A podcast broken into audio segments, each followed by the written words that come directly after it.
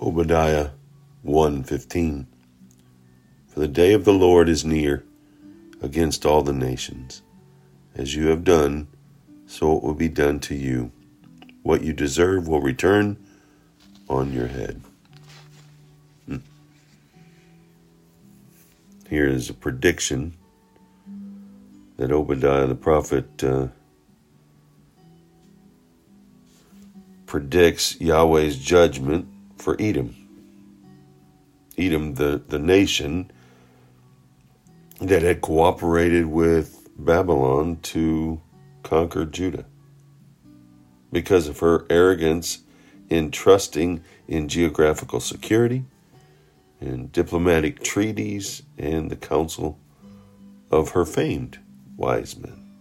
Instead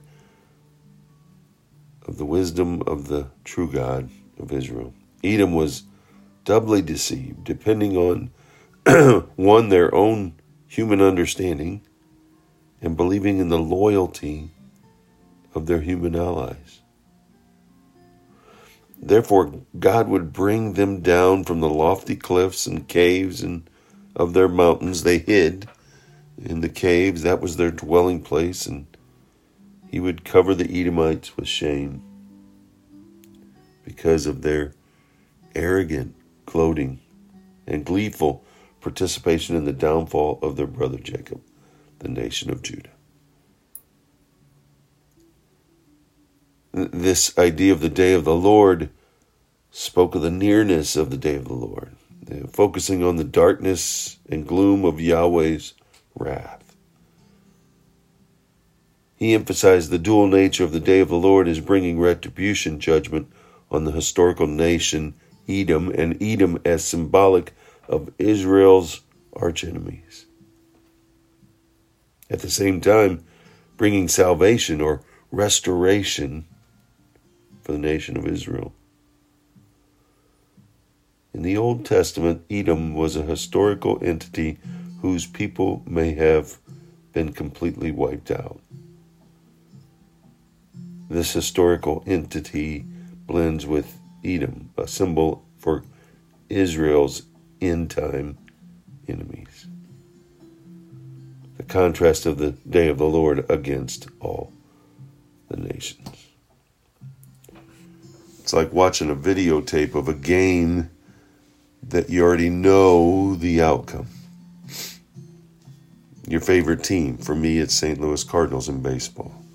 And if I videotape or whatever it is now that you do, you download or watch on YouTube, and you already know the outcome. You don't sweat the balls and strikes. You don't sweat the guy. It's bases loaded and it's the seventh inning, and you're down by two runs, and the guy strikes out because you already know they won. So at some point in the eighth or ninth inning, they come back. That's what we have with Scripture